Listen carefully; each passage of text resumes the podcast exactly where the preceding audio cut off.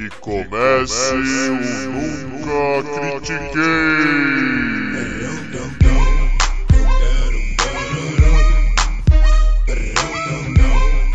Boa noite, bom dia, boa tarde. Bem-vindo a mais um episódio do podcast esportivo embasado, não jornalístico zoeiro, eu nunca critiquei. Eu sou Maurício, the host with the most, o seu Oscar Schmidt desse, desse episódio.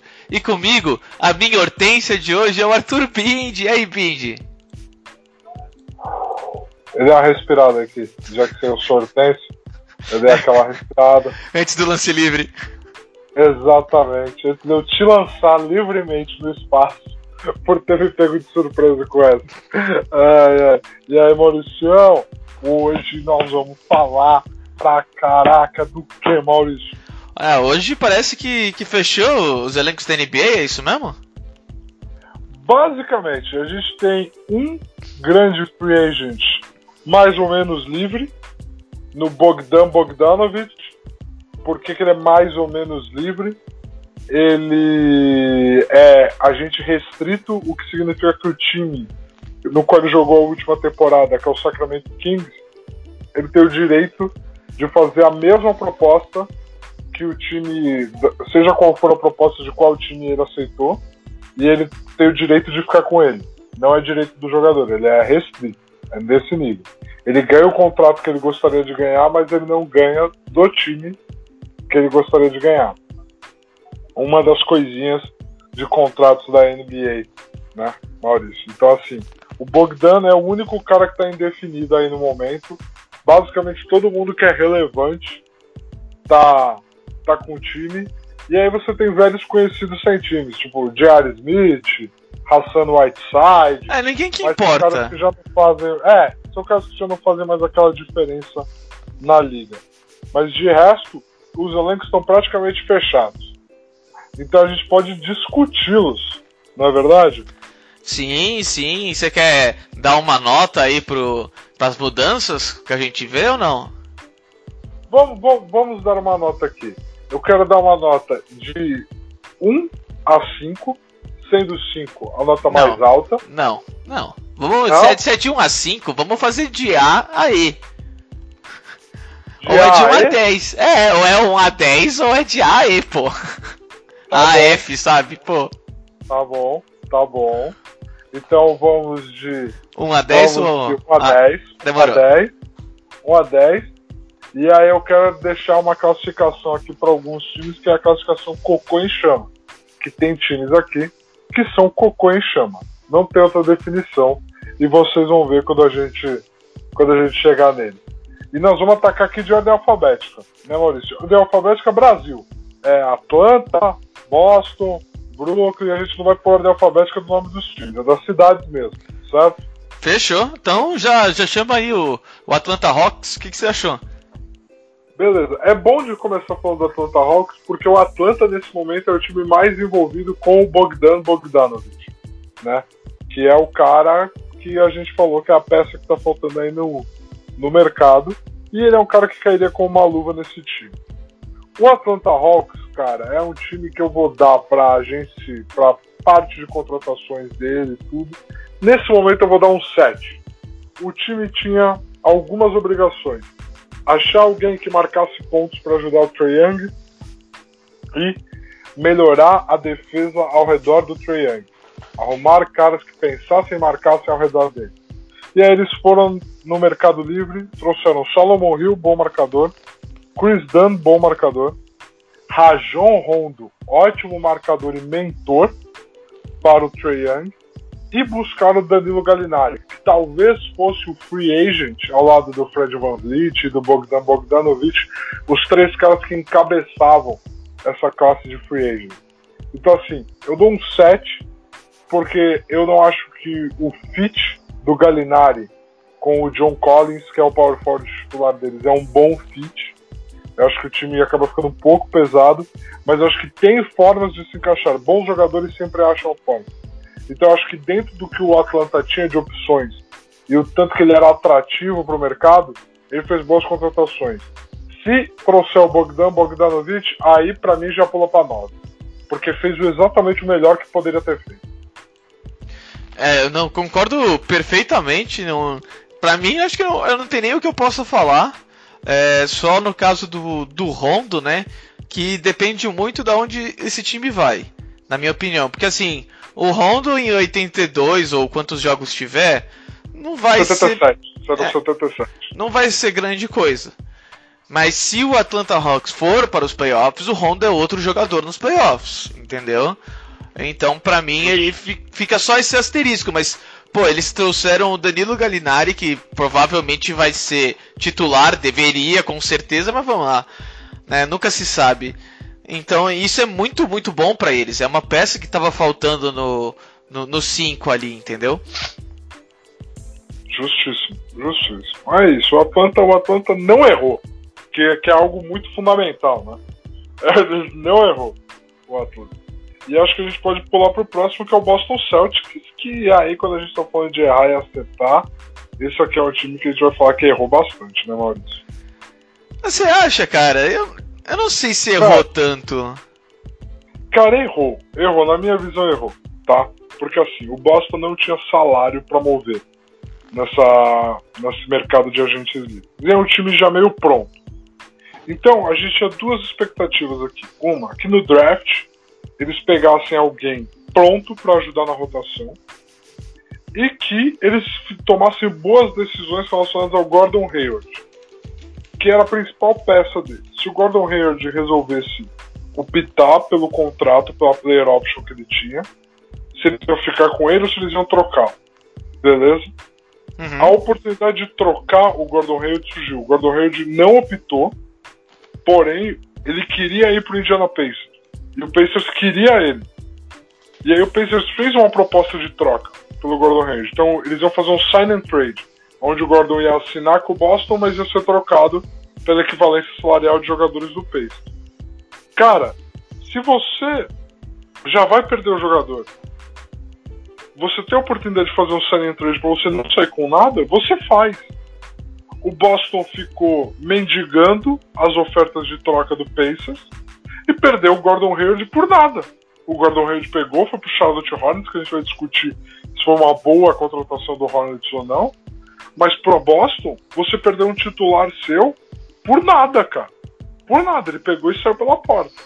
E aí você traz dois jogadores no draft que são projetos, não estão prontos para adicionar nada à rotação. E você traz um veterano que eu gosto, o Tristan Thompson, um veterano que eu gosto, o Jeff Teague, mas a verdade é que o seu time acabou de ficar pior. Entendeu? Enquanto os outros times da conferência estão ficando melhor. Ah, eu não sei, cara. Assim, para mim, o, a adição de um, de um center de verdade, assim, um center-center no Tristan Thompson ajuda muito o, o, o Tatum. Sabe? Tipo, ele vai ter muito mais liberdade com, com o Thompson preso, vamos falar assim. E o Jeff Teague ajuda demais o Kemba Walker, sabe? Tipo, quando o Kemba Walker não tiver, você tem alguém que segura o ritmo do jogo. Eu concordo com você que, tipo, ah, o Gordon Hayward por nada foi um erro deles. É, eu concordo, mas, por exemplo, eu fico pensando, você falou do, do draft. Ah, velho, eles não precisam de jogador do draft que ajude agora. Entendeu? Eles precisam mesmo que os caras comecem, que continuem a melhorar, entendeu? Continuem crescendo. Sei lá, assim, eu não achei ruim. É um time que você falou, um time já tá muito bom, o time já tá pronto, o Tatum evoluindo, já é a melhor off-season que eles têm, entendeu? Oh, ok. Ok. Assim, lógico, eles poderiam. É, a questão é que eles poderiam ser muito melhor, dados as cartas que eles tinham na mão. E eles não foram, entendeu? E eles não foram. Então, para eles, eu vou dar um 5. Eu não vou nem falar que foi ruim, porque os dois free agents que eles trouxeram são bons jogadores, e se você traz bons jogadores com o que você tem, você fez o melhor que você pôde, mas é, na situação do Hayward, eles ganharam um. Eles ganharam nota 1 na situação do Rei. Ah, eu, eu, eu, dou um 6 porque eu acho que foi positivo no final das contas, sabe? Tipo, mesmo assim eu acho relativamente positivo, sabendo que você ia perder o cara de qualquer jeito, sabe? Se não dá para trazer algo bom, assim, aí eles preferiram nada, sei lá. Eu também não concordo que foi que essa parte foi ruim, mas ao mesmo tempo, sabe, o resto eu acho positivo.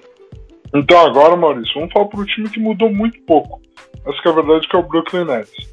Eu acho que a gente não consegue dar uma nota, eles não mudaram nada, basicamente é manter o time saudável e jogar. Mudaram É tudo.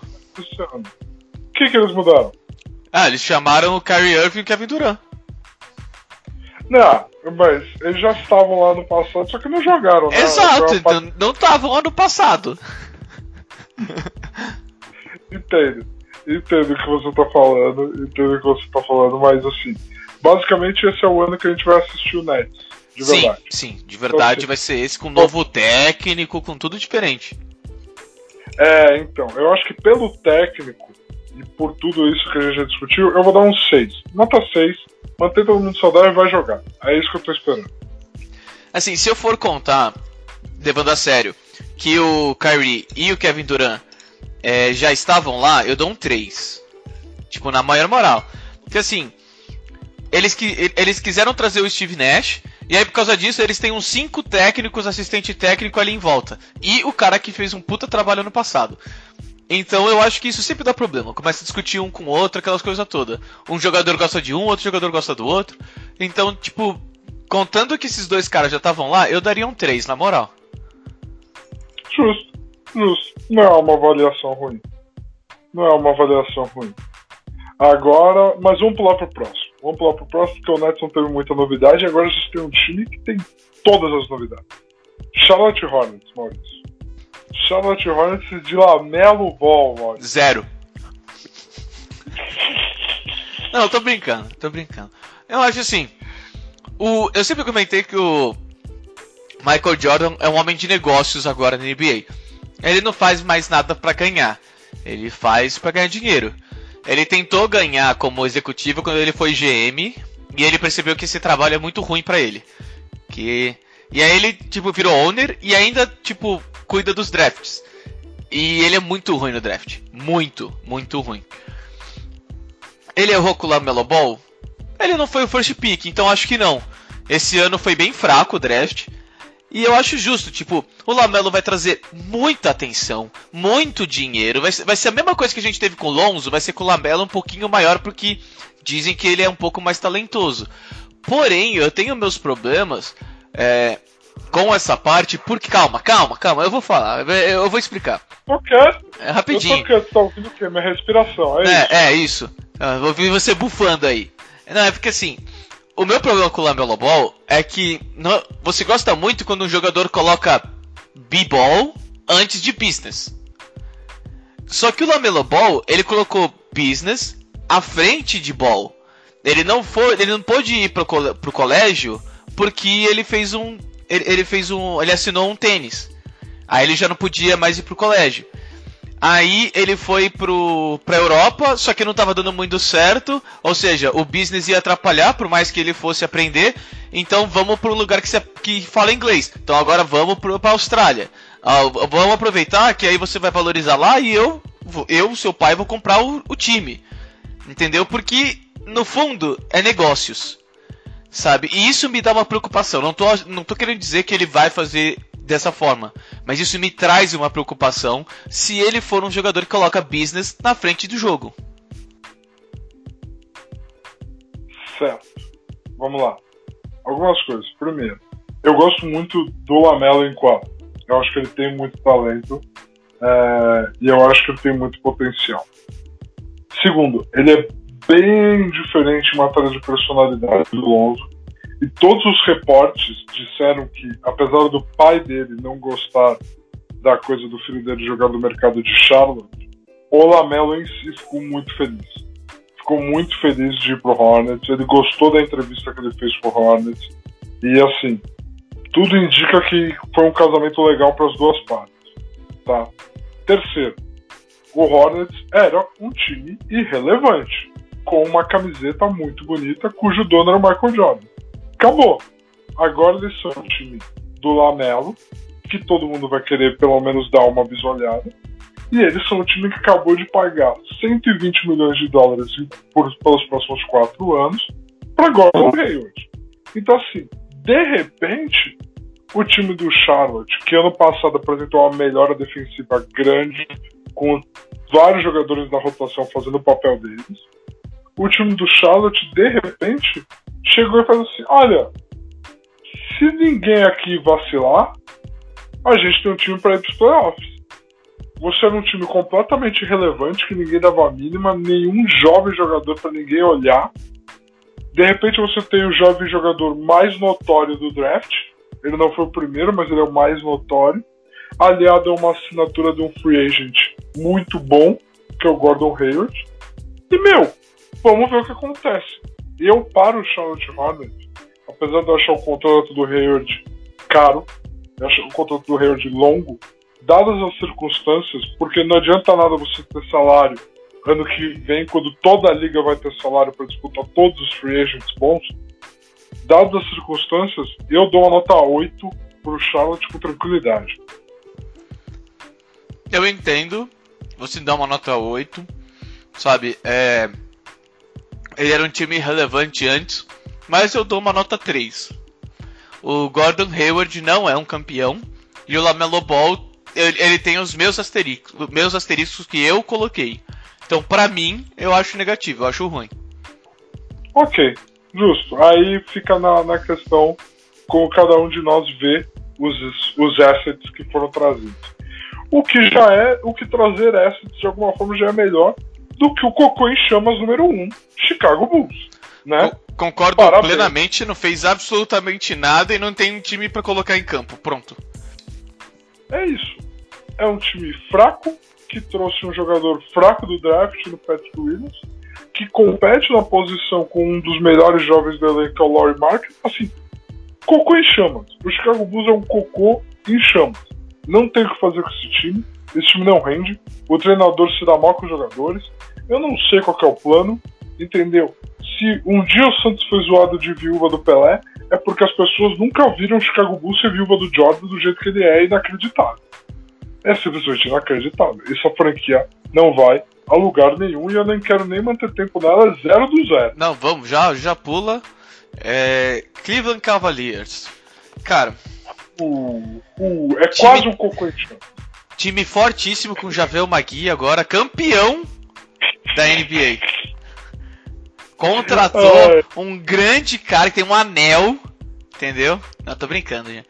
É, é, é, exatamente isso, né? Eles contrataram Javel Magui e o draft dos caras vai ser titular provavelmente. No meio da temporada vai se demorar muito. É triste. Não, o, o, Okoro deve. Não, eu não acredito no, no Isaac Okoro titular logo de cara. Mas eu acredito que eventualmente ele ganha a posição porque ele acrescenta uma camada que esses meninos que estão incluindo não tem, nem o Colin, nem o Garland, que é defesa. Então, assim, eu acredito no Isaac Okoro, mas o Cleveland é um time que está só existindo. Ele está só existindo. É isso, o Javel chega lá como parte da, de uma troca para aliviar salário para o Lakers assinar o Mark Gasol. Então, assim, é mais um center, um time que já tem Kevin Love, André Drummond, Javel, Larry Nance, assim. O Cleveland existe. Nada é desesperado do Cleveland vai pro draft do ano que vem e segue, e segue o baile. Agora, Maurício, nós vamos pro seu garoto. E aí eu quero ver o que você vai falar. Porque nós Mano, vamos falar do Dallas. Mano, eu, eu vi aqui, o Luca Doncic ainda tá no Dallas, então a nota 10. 10, perfeito. Eu sei que não teve renovação, não tinha medo de sair, não importa. Ele tá no time? Perfeito. Não. Mas, falando, falando um pouco mais sério, é, a gente sabe que esse não é o ano do Dallas de ir bastante na free agency. Eles querem esperar o Giannis. É, tá tudo indicando, até o salary cap deles, de que, olha, a gente vai fazer um movimento grande em cima do Giannis. Então, olhando o que tá hoje, cara, ok, vem do seu futuro. Mas o time não, sei lá, não é um time pra, pra ser campeão, sabe? Não, não é um time para ser campeão, não tem todas as peças, mas adicionou peças interessantes que vão contribuir. Para mim, a troca que trouxe Josh Richardson para o Dallas é uma troca boa, porque o Josh Richardson é um jogador que casa muito com o Luca, não precisa da bola, é atlético, vai defender pelo Luca, então, porra, tá ótimo, entendeu? Renovaram com o Willi Kallenstein, todos os outros um milhão de jogadores grandes estão no elenco, Porzingis, Maxi Kliba, Boban, Dwight Powell, Dwight Powell. entendeu? Então assim, o Dallas vem para mais um grande ano do Luca, um ano que o Luca com certeza vai concorrer a MVP. O Dallas com certeza vai aos playoffs. E a real é, ano passado não estava todo mundo saudável, ano passado o Dallas não teve contar, como contar como todo mundo. E ano passado eles roubaram dois jogos do Clippers, com o Luca fazendo o que pôde e o que não pôde.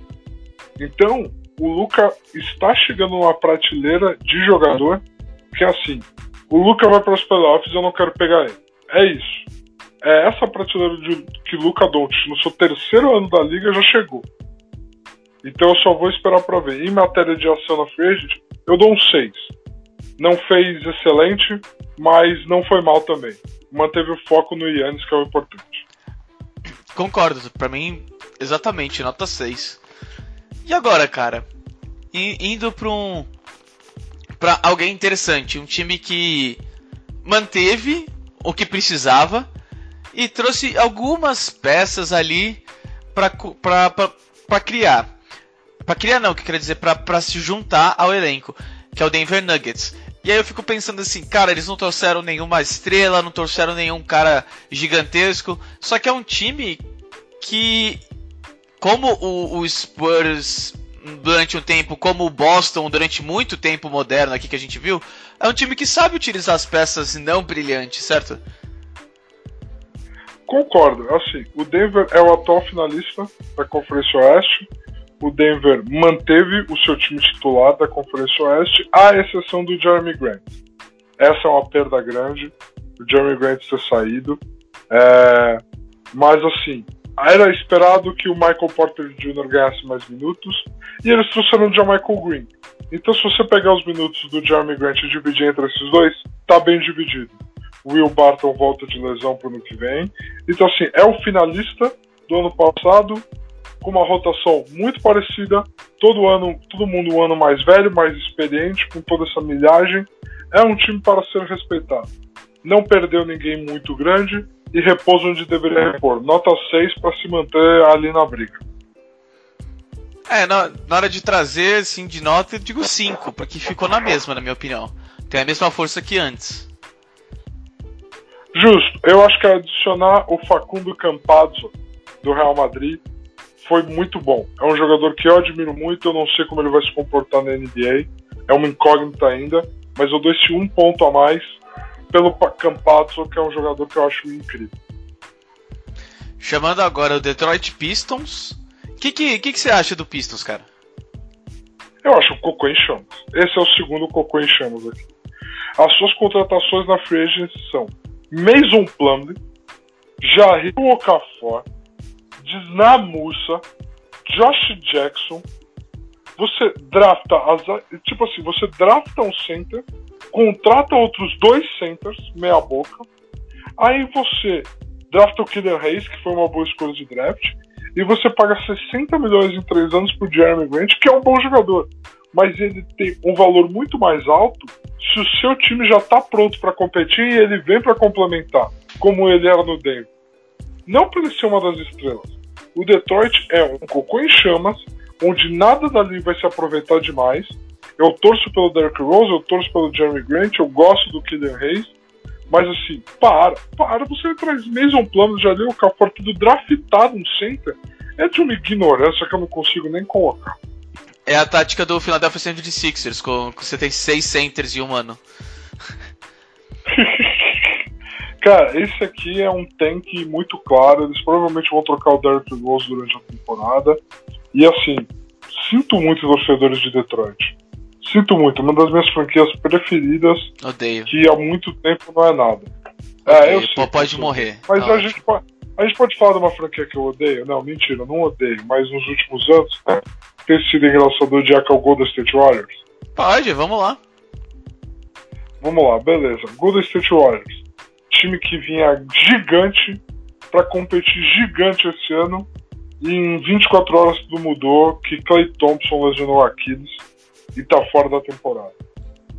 Com o Clay Thompson fora e o time já completamente estourado de salário, o time fez o que deu para fazer. Então trouxe no Wanamaker um cara para rotação, trouxe no Baseball outro cara para rotação e trouxe no Kelly Oubre Jr. um cara para ser titular no lugar do Clay Thompson. Kelly Oubre vem de troca do Phoenix Suns, entendeu? É, vem para cumprir um espaço, cabe na folha salarial nesse momento. E eles draftaram James Wiseman. Draftaram um center, o melhor center desse draft, entendeu? Então, assim, era a peça que faltava na rotação titular. Eles supriram com a escolha de draft grande que eles tinham. Dadas as circunstâncias de tempo e temperatura, e você vai pagar uma nota de salário, você vai pelo menos tentar competir, eu dou uma nota 7 para os Warriors. É, não. Falando de free agency, com certeza também acho que eu colocaria um, um, uma nota 7 também. Gostei muito deles terem pego o James Wiseman. Era, é, que nem você falou, era exatamente o que faltava. Mas é, é, não faz parte, né, o Clay Thompson nessa free agency, nessa nota da free agency, porque infelizmente acabou machucando. Fora isso, tipo, ele, eles foram muito bem na free agency. Eu não sei se o, se o Stephen Curry sem o Clay Thompson vai conseguir carregar esse time. É, para mim, o Draymond Green já mostrou o quão limitado ele é no passado, quando ele tinha que fazer alguma coisa. E diferente de um Damian Lillard da vida, ele não consegue. Então ele vai ter muita ajuda agora, que é o que ele realmente gosta. Mas ainda assim, eu acho que sem Clay Thompson, esse time é igual, é igual o Rockets, que é o próximo. Nada, mas vai morrer. Ok, justo. É uma análise justa de ambos os times aqui no caso. Então, já falando do Houston, é um time que, assim, tá montado para um treinador e agora mudou completamente, né? era o time do small ball dos sonhos do Mike D'Antoni. Mike D'Antoni não tá mais lá. James Harden pediu para ser trocado, não foi. Russell Westbrook pediu para ser trocado, não foi. Entendeu? E aí o time trouxe dois pivôs. Trouxe Christian Wood, que é uma boa contratação, e trouxe DeMarcus Cousins no contrato não garantido, onde DeMarcus Cousins tenta voltar para a liga após muitas lesões, uma seguida da outra ele não consegue ficar saudável, mas é um tremendo jogador. Entendeu? Então, assim, esse time do Houston Rockets tem dois grandes jogadores e tem um bom time titular. Então é um time que, na teoria, vai competir. Mas, dado que as suas duas estrelas pediram para sair, eu só posso dar nota 1 para você.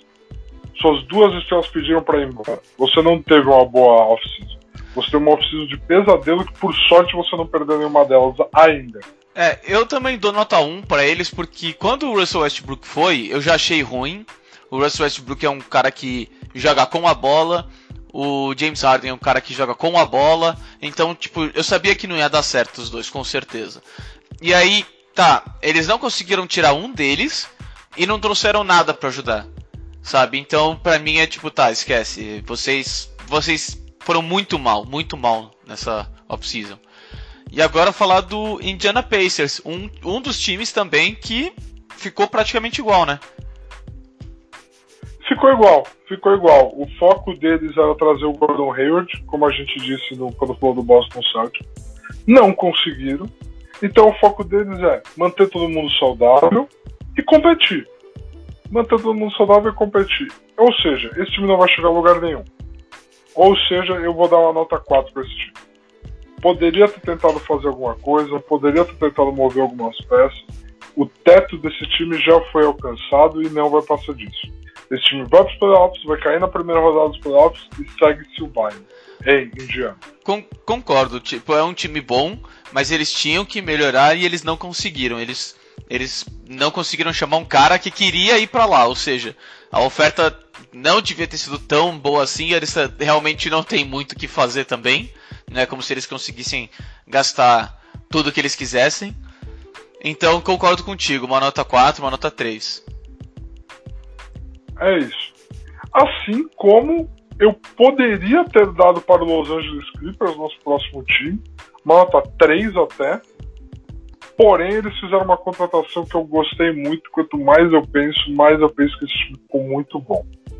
Então, o Los Angeles Clippers perdeu o Montrezl nessa free agents, perdeu pro rival da cidade, perdeu, ou seja, você perdeu o sexto homem do ano pro Los Angeles Lakers. Você perdeu pro seu principal rival. Mas você trouxe Serge Ibaka. E Serge Ibaka é um jogador mais do que provado na liga, campeão, veterano, talentosíssimo na defesa, boa arma ofensiva, bom de grupo, que era uma coisa que eles estavam precisando em Los Angeles. Um cara bom de grupo, veterano, não tem medo de dedo na cara. Kawhi Leonard não se impõe com ele, Paul George não se impõe com ele. Ele e Marcus Morris, que foi um cara que eles renovaram agora, vão fazer um garrafão muito físico, que fala muito, que compete muito. Então eu gostei dessa movimentação do Clippers. Por eles terem perdido quem eles perderam, eu vou dar uma nota 6 só para eles. Se eles não tivessem perdido, eu teria dado 9. É, eu, eu acho que é, perder o, o Montrezl Harrell era ruim, mas eu acho que eles fizeram melhor. Eu daria um 7, 7 quase 8, vamos falar assim, porque foi o que você falou. Eles precisavam de um líder, que eles não tinham um líder. Eles trouxeram. Então eu acho, tipo, vale a pena você perder o Montrezl Harrell nesse caso? Vale, porque você vai ter um cara que dentro do, do vestiário vai ser o líder do pessoal. Entendeu? Tipo, ah, mas o Kawhi Leonard é o melhor. Não importa se ele é o melhor ou não. O Serge Ibaka, ele é tipo, tem anos e anos e anos de liga. Ele é amado por, pela maioria das pessoas e ele consegue ser essa peça é, moral, não de basquete, mas moral que faltava. Então eu, eu acho muito bom para eles porque não falta talento para esse time, tá ligado? Perfeito, perfeito, perfeito. Eu acho, acho muito justo se o Ibaka vier e conseguir entregar tudo isso que a gente falou, esse time vai competir forte e não vai chegar tão desmoralizado como terminou a última temporada. Agora vamos para o que interessa. Tá. O que interessa. O é que o filé interessa. Mignon. É realmente filé mignon. Cara, de 9 a 10, quanto você dá? Do 10. Perfeito. Não, pra mim, realmente, fica muito. Cara, o time campeão do ano passado na, na quase NBA, vamos falar assim, na NB. Mano. Mas é, e o pior, tipo, eles se tornaram o novo Clippers, na minha opinião. Ó, eles têm um time, sabe? Tipo, eles têm dois times para colocar. Um não tão bom e um, tipo, me melhor da liga. Tipo, é bizarro, tá ligado? Tipo, eles podem começar a ganhar saindo, tipo, ah, primeiro quadro, no Final do primeiro quarto tá 12 pontos à frente. Aí chega a segunda unidade inteira. E eles continuam, tipo, na hora que a primeira unidade voltar, ganhando por dois. Tipo, é, é ridículo, é ridículo, mano. Esse time tá muito forte. Ó, Los Angeles Lakers. Basicamente é assim: é o mesmo time que foi campeão no passado. Só que ele trocou de Aval Magui e Dwight Howard por Mark Gasol e Montrezl e trocou Danny Green por Dennis Schroeder e Wesley Matthews. É absurdo. É absurdo. O Rob Pelinka, GM do presidente de basquete do Lakers, está de parabéns pelas trocas que ele conseguiu fazer. Basicamente, é um time que todo mundo olhava e falava: o LeBron e o Davis têm que segurar muito, porque não vem tanta gente do banco. O cara do banco que vem, quem muda o jogo, é o Rondo, e o que segura as coisas mais ou menos é o Caruso. Eles, beleza, sem susto, a gente vai lá e vai pegar o sexto homem do ano e vai pegar o segundo colocado na votação do sexto homem do ano. Acho que tá bom para vir do banco, né? O primeiro o segundo colocado do sexto homem do, do ano no passado. É absurdo trazer Montrezl dentro de novo.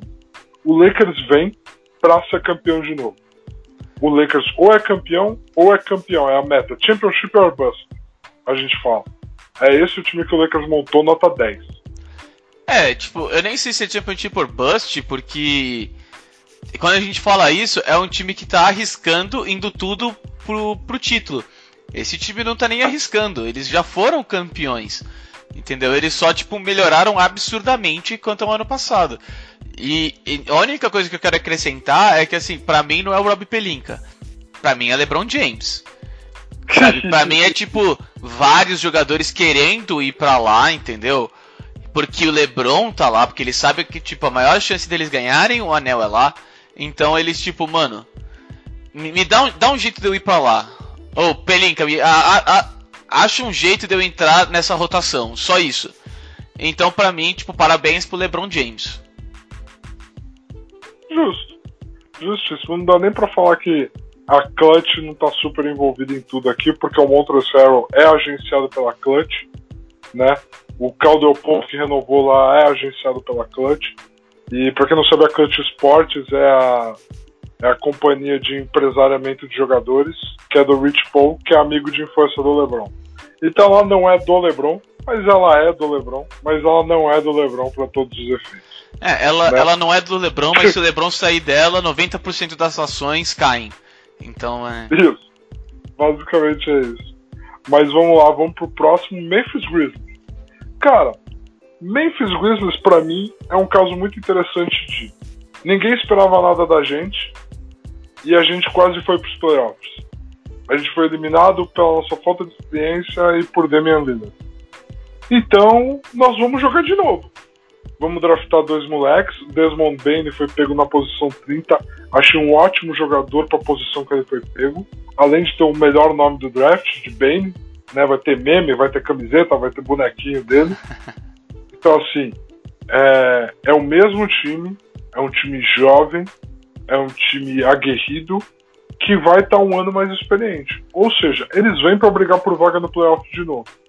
Se você não mexeu nenhuma peça e na teoria você tem a chance de ser melhor, eu acho que eu vou dar uma nota 6 pro Memphis. Por pelo menos não ter quebrado a química do elenco que se deu tão bem.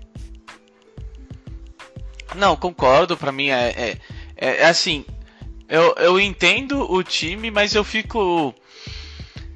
Eles não mudaram nada, né? Entendeu? É isso que fica para mim. Entendo.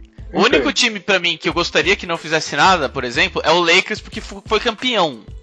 Os outros, na minha opinião, se você não é campeão, ou você não, tipo, lutou contra o campeão e perdeu pro campeão ou algo parecido, você tem que fazer alguma coisa.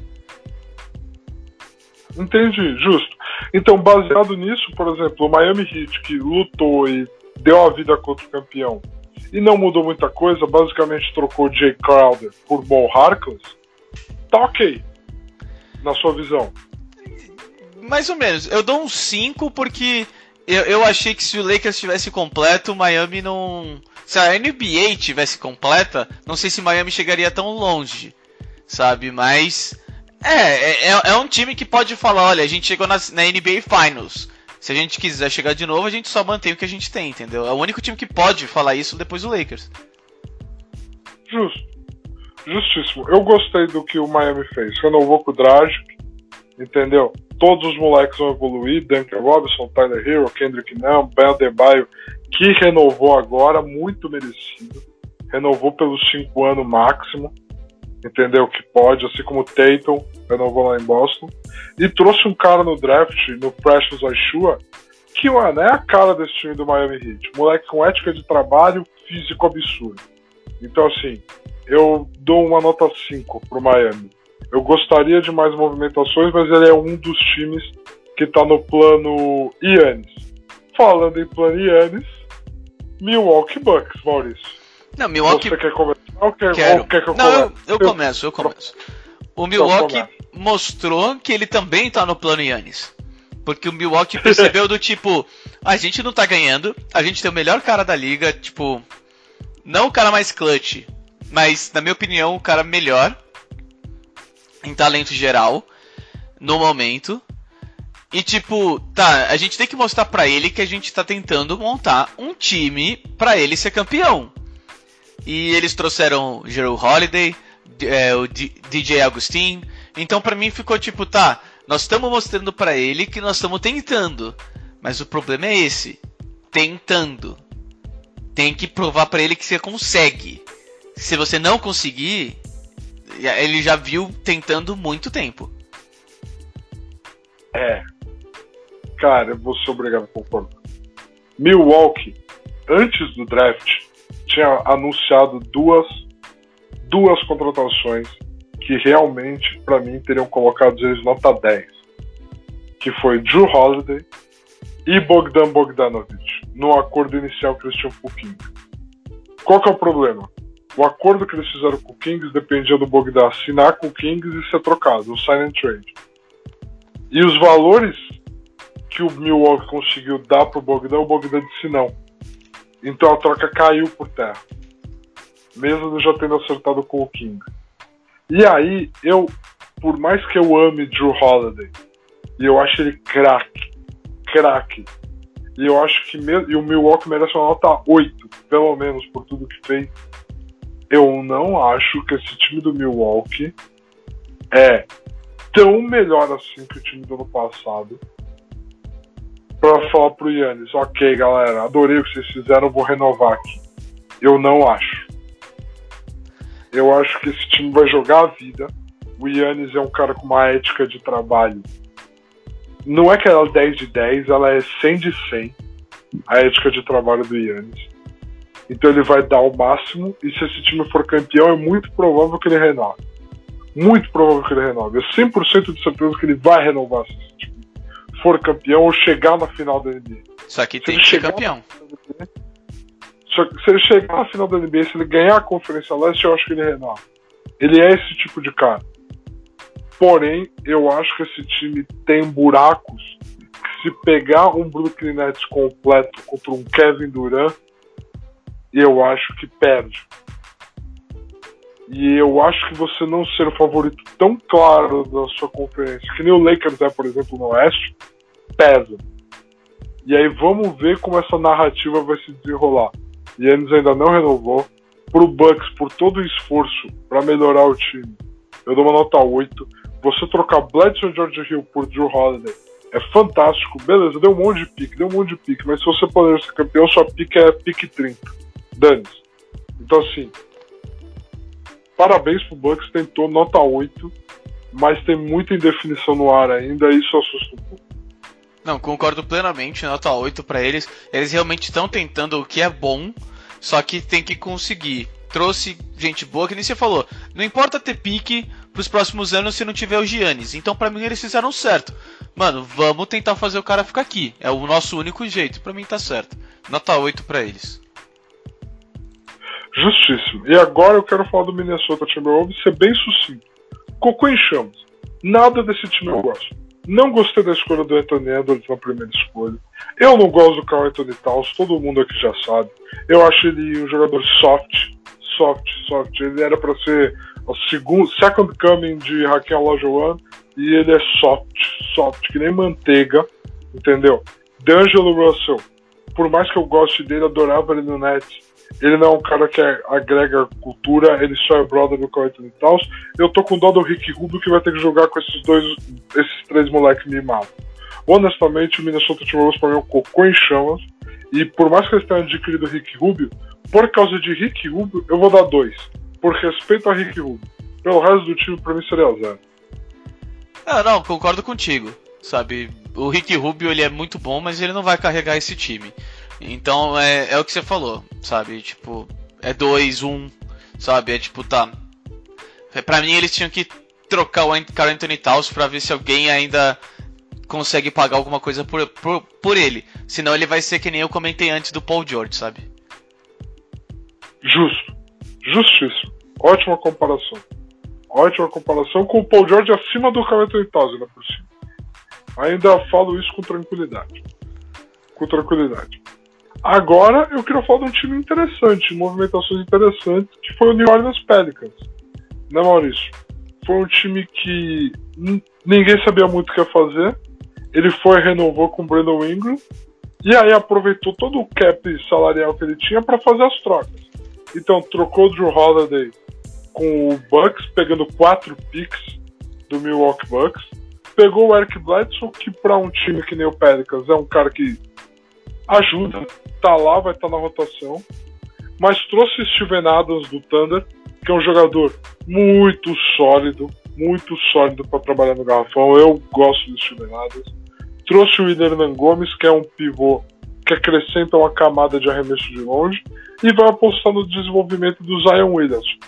Eu não acho que esse time do Pelicans vai para os playoffs, mas é um time que tem o objetivo de incomodar. E eu acho que pode ser que incomode, mas tá com cara de que esse time do Pelicans, por mais que eu tenha gostado de como adquirir os picks, de como claramente é um time que sabe que ele não é para competir agora, eu acho que esse time do Pelicans aí, eu vou dar uma nota 4. Eu acho que os picks que eles adquiriram valem mais do que os jogadores que eles adquiriram para competir. Mas é. não foi de todo. Eu vou dar um 4.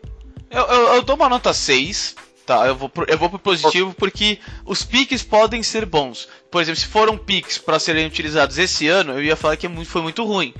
Mas são piques para o futuro, sabe? Talvez tenha uma boa leva, algo assim, e fique bom. Então eu dou um 6. Sabe, eles estão com, com, a mente no lugar certo.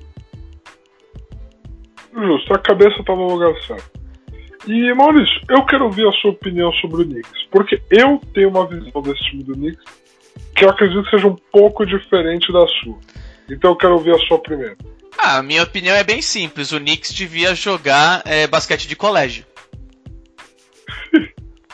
já, pra mim é assim, já são 10 anos, sei lá quanto tempo, sabe? Pra mim o Knicks já não desmerece, desmerece a NBA. É, eles estão com um time fraquíssimo de novo. E, e é isso, velho. Tipo, eu entendo, eles, por exemplo, eles fizeram alguns bons movimentos, mas não é nem de perto o suficiente para tirar esse time desse local. E é o New York Knicks, entendeu? Então, para mim é, é basquete de colégio. Cara, é assim. Eu não gosto do time do Knicks. Eu não gosto de alguns jogadores que estão lá. Porém, assim, o Knicks tem a tradição, Maurício, de fazer cagada. Pagar 150 milhões no Amari Stoudemire, que não é um mau jogador, mas não merecia aquele salário. Pagar uma bica em fulaninho, pagar uma bica em ciclano. E o fato de ser uma classe de free média, o Knicks ter todo o dinheiro que tinha, e o Knicks literalmente não dá nenhum contrato gigante de muito tempo para ninguém, me faz pensar, hum, ou seja, essa diretoria que tá aí agora quer mudar um pouco o que tá acontecendo. Eu gostei da escolha de draft deles muito, muito, muito. Adorei o Obtop. Adorei o Obtop. Eu acho que ele e Mitchell Robinson têm um futuro no garrafão do Knicks. O ano é para desenvolver o RJ Barrett. Esse é o plano deles, é desenvolver o RJ Barrett. E eles trouxeram veteranos. Eles trouxeram Neves Noel, Alec Burks, Austin Rivers são caras que vêm para agregar no vestiário. Eles têm um treinador novo, um treinador de cultura, que é o Tom Thibodeau. O Tom Thibodeau é um treinador de cultura, cara. Ele pegou um time do Bulls que tinha Derrick Rose e quatro caras que basicamente eram journeymen, jogadores de posicionais na liga.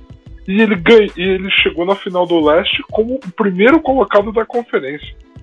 Sabe? De uma conferência que tinha o Miami Heat de LeBron e de Chris Bosh. Então, assim, é um treinador certo, uma posição interessante de um time que está tentando mudar de áreas. O fato deles não terem pago muito em jogadores nota 7 me faz dizer que eles foram bem, saca? Então eu vou dar uma nota 7 pro, pro que o Knicks fez. Por não ter feito merda perto de tudo que poderia ter feito e ter draftado o Obitop, que foi uma escolha de draft que eu gostei muito, eu vou dar uma nota 7. É, eu te entendo, eu só acho que é, eles estão tentando há muito tempo, eu acho que eles estão se preparando pro Giannis também, em grande parte. E ah, não vai conseguir. Não, não vai conseguir, eles esse é o problema. Mas eles vão tentar. Mas já é um plano melhor do que que eles trocaram todo mundo dois anos atrás para tentar pegar o Kevin Durant e o Kyrie Irving. Eles não estão nesse plano de tipo, ou é que nem eles estavam, ou é Kyrie e Durant, ou é nada eles ficaram com nada. Eu acho que o plano agora é mais tipo: draftamos um bom jogador, vamos desenvolver ele e vamos ver o que acontece sem pular passos. Eu acho que eles não tentarem pular passos já ajuda muito. Justo. Justo. Bom, e vou... agora, você, Thunder, você, por favor. Cara, gostei. Gostei. Pra mim, é, o, o Oklahoma é o time da surpresa, né? É, já foi ano passado. É, eles perceberam é, que o, o, esse é, o, é, mano, é a, é a, saga do Chris Paul, cara. É mudar de lugar, melhorar muito o time que ele vai, mas não ganhar. E então, para mim eu gostei, gostei. É, Trevor Ariza, Al Horford é um, é um cara tipo muito bom, não é super incrível, mas é bom. É, George Hill também gosto bastante. E, mano, o que, o que eles têm pra troca não, não tá escrito, velho. Tipo, é muita gente que eles têm. Cara, eles têm todo mundo. Eles têm um milhão de jogadores no elenco nesse momento. Eles têm todo o draft do Clippers dos próximos anos, todo o draft do Bucks dos próximos anos, todo o draft do Rockets dos próximos anos. E, querendo ou não, nesse momento, eles têm um time de veteranos respeitados, jovens promissores, com nada a perder. Eles vão jogar e vão ver o que acontece. Sabe? Eu gosto, eu amei o que o Thunder fez. E Maurício, guarda esse nome, Alexei Pokuchevsky, draftado pelo Thunder. Guarda esse nome desse garoto. Claro, Franzino, super fácil lembrar, não. Tranquilo. Franzino, magro. Esse moleque vai ser um. vai ter um enorme futuro na NBA. Pro Thunder eu dou nota 9. Eu dou nota 9. Tô contigo. Era o time recursão ano passado que foi pros playoffs e hoje é o time que manda na liga nos próximos 4 anos de draft. Com um bom elenco jovem. Eu dou nota 9.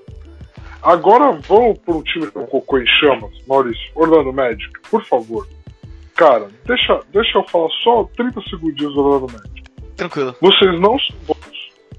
Vocês são o meio do caminho e vocês não mudaram nada, tirando ter draftado um garoto que eu gosto, que é o Cole Anthony, que infelizmente vai cair no limbo que é ser jogador do Orlando Magic.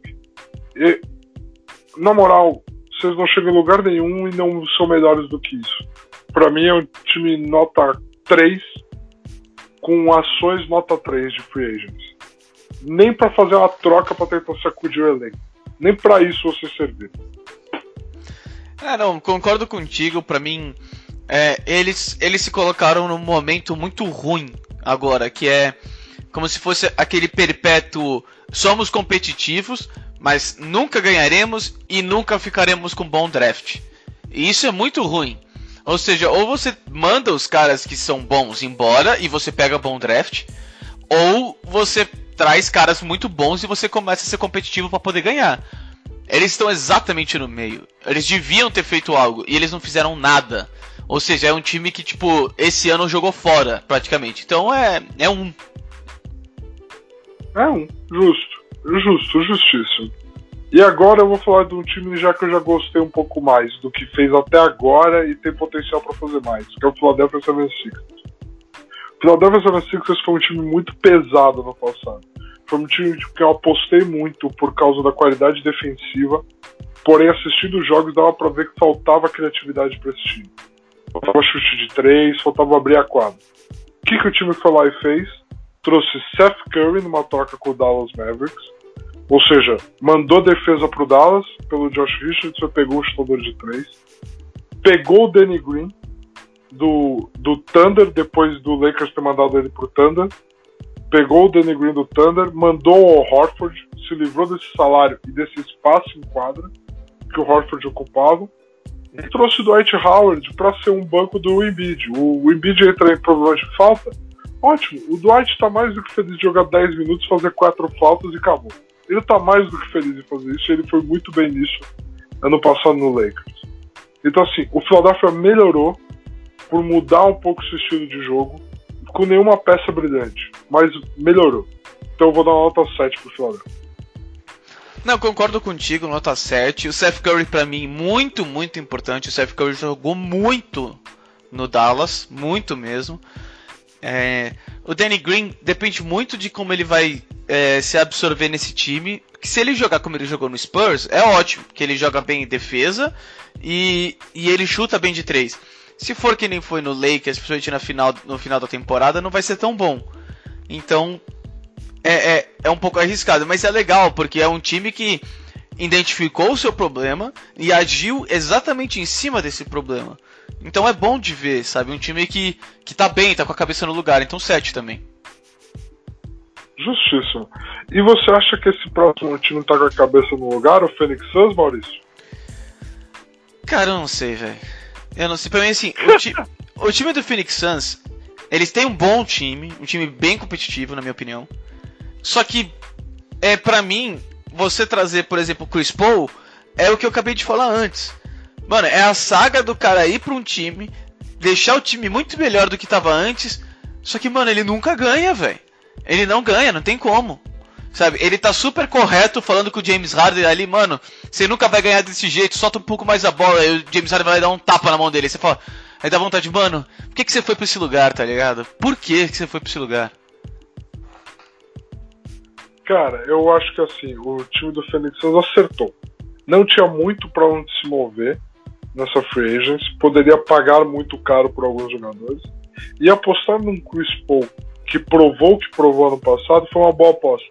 Eu gostei, eu acho que ele acrescenta, ele acrescenta em maturidade, ele acrescenta experiência de playoffs para um time muito jovem e muito bom. Então, esse time com Chris Paul, Devin Booker, Bridges, trazer o Jay Crowder com toda a experiência que o Jay Crowder tem, jogou as finais do ano passado pelo Heat, entendeu?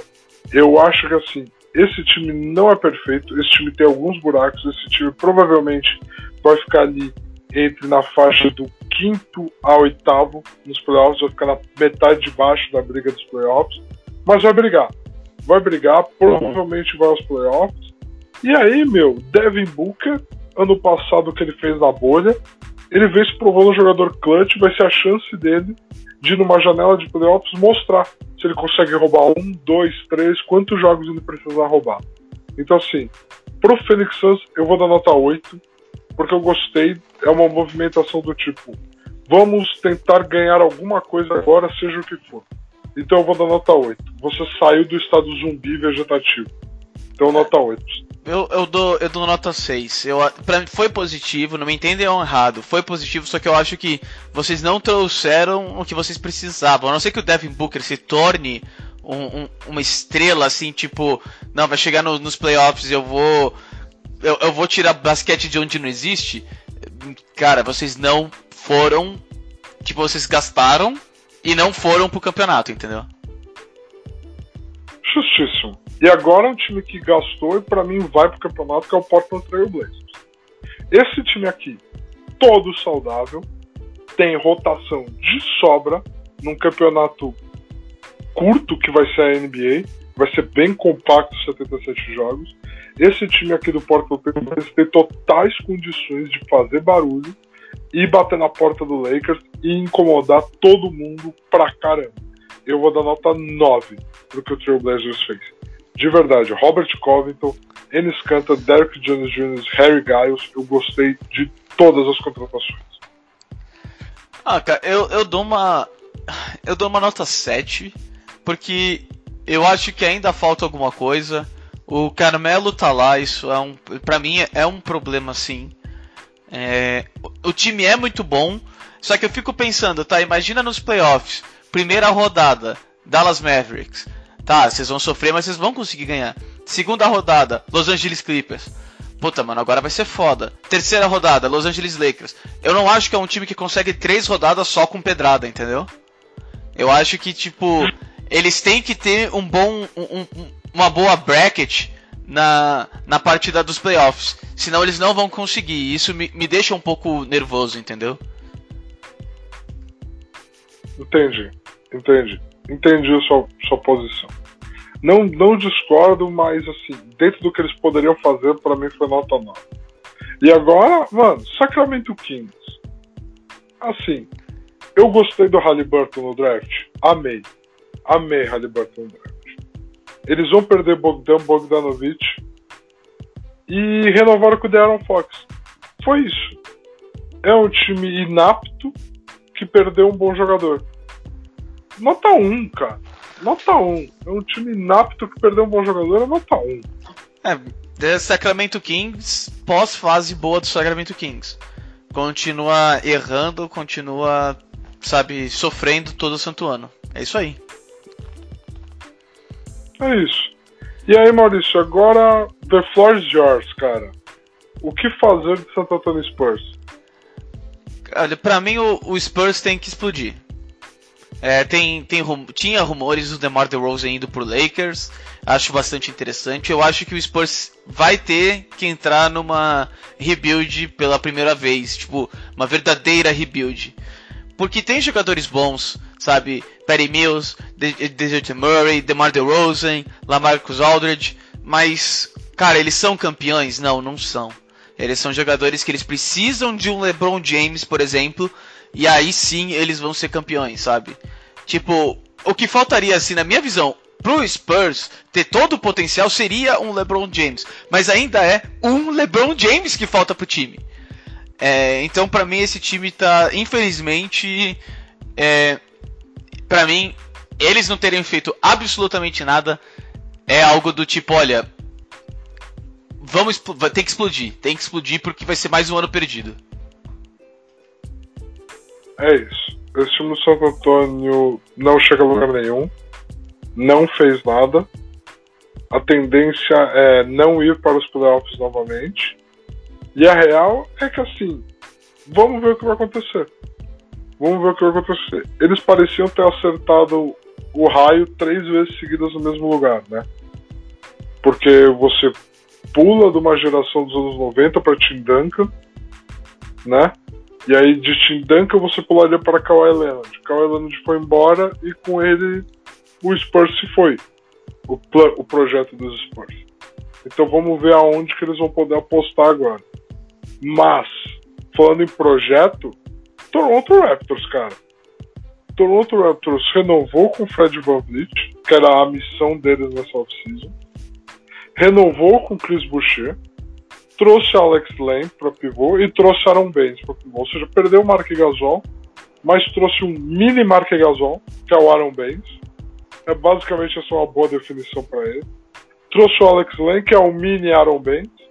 Então, assim, manteve um estilo de jogo enquanto renovou com, com o jogador que tinha que renovar. Eu vou dar nota 6 pro Toronto Raptors. Fez o que devia fazer e vamos ver como vai competir. Não acho que chega forte no leste, não acho que vai fazer barulho no leste, mas é um time que vai competir sempre e manteve a base para isso. Vamos ver o que vai acontecer. É, eu, eu dou um 5 pro Raptors. Para mim, se fosse para ser positivo, tinha que ser um pouquinho melhor, na minha opinião. Mas é o que você falou, é, é, é o que eles. É, é, o que eles estavam é, já no ano passado, né? Tipo, com, quando veio o Kawhi, eles eram tipo, ah, campeão, aquela coisa. Aí, tipo, saiu o Kawhi e eles ainda continuaram competitivos. Então, é um time forte, sim. E, mas eu acho que é, ainda falta. É, o Pascal Siakam é uma estrela, mas não é uma super estrela ainda, pelo menos. Ele joga muito, muito, muito, mas eu quero ver um pouco mais dele esse ano para saber se ele vai ser a super estrela, entendeu? Um cara que vai chamar outros caras para irem para esse time. Então, não sei. Não sei, tipo, é um time que vai encher o saco, mas assim, em matéria do, de movimentação, eu daria um 5, vai para eles. Justo. Muito justo. E um time que mal movimentou, que nem o Utah Jazz aqui, Maurício. Mas, como, é, como você falou pra mim, ah, the floor is yours, cara. O Utah Jazz é o seu bebê. É o meu bebê. E eu gosto muito do meu bebê. E o meu bebê, Utah Jazz, reforçou o garrafão com o Favors, que era o que precisava. Quando o Gobert saiu de quadra pavoroso com o Tony Bradley ano passado. Foi pavoroso. Então trazer o Favors foi bom, de volta para casa. Renovou com o Jordan Clarkson, que foi um cara que ajudou muito nos playoffs. E tem Bogdanovich de volta para disputar esse ano. Não vamos esquecer que o time que chegou na final da Conferência Oeste ano passado, Denver, não foi eliminado dos playoffs ano passado porque a bola do Mike Conley girou ao redor do ar e saiu no último arremesso da série. Então, assim, esse time do Utah vai tentar competir de novo, tendo renovado com o Donovan Mitchell, e vai ver o que vai acontecer. É um dono novo, ele não ia fazer nenhuma loucura, o time foi vendido agora na intertemporada é um dono novo, ele não ia fazer nenhuma loucura. Então, pro time do Utah Jazz, eu dou uma nota 6. Não estragou nada, não implodiu nada e reforçou o garrafão que era onde precisava. Perfeito. E agora o, o último time, Washington Wizards. Washington Wizards, cara, põe fogo. Põe fogo. Pelo amor de Deus, cara. Pelo amor de Deus, deu muita dó. Você pega. Eu, eu, eu vou falar porque deu dó, Maurício. Eu ouvi uma entrevista do GM do time defender cada jogador desse time e falar assim: a última vez que nós tivemos John Wall e Bradley Bill saudáveis juntos em quadra, nós fomos eliminados pelo Boston Celtics no jogo 7 de semifinal de conferência. Então nós somos um time muito competitivo. para dois dias depois o John Wall, que não joga dois anos basquete, me pedir uma troca. Cara, esse time é um time que tem que apertar o botão e começar de novo. Troca o Bradley Bill de lá, que o Bradley Bill merece mais. Troca esse puto desse John Wall e começa de novo. Nota 2. É, pra mim, nota 1 até. Muito ruim. Muito ruim o Washington Wizards. E vai continuar sofrendo, vai continuar sem fazer nada. Pra mim, devia. A franquia devia mudar de lugar. Já, tipo. Já cansei de ver o Washington Wizards e, e não ver absolutamente nada. Justíssimo. Justíssimo. Mas eu, eu também. Eu cansei de ver os Wizards do jeito que eles são, com a identidade visual que eles têm, e não chegar a lugar nenhum. Eu tô bem de boa. Uf! Uma horinha aqui, Maurício. Marinha, chegamos, cara, conseguimos. Conseguimos, uma horinha. Então, galera, não vamos nos alongar nas finalizações aqui. Muito obrigado por ter acompanhado a gente aqui até o final, nesses pequenos resumos e nossa opinião do que a gente achou do que rolou na NBA.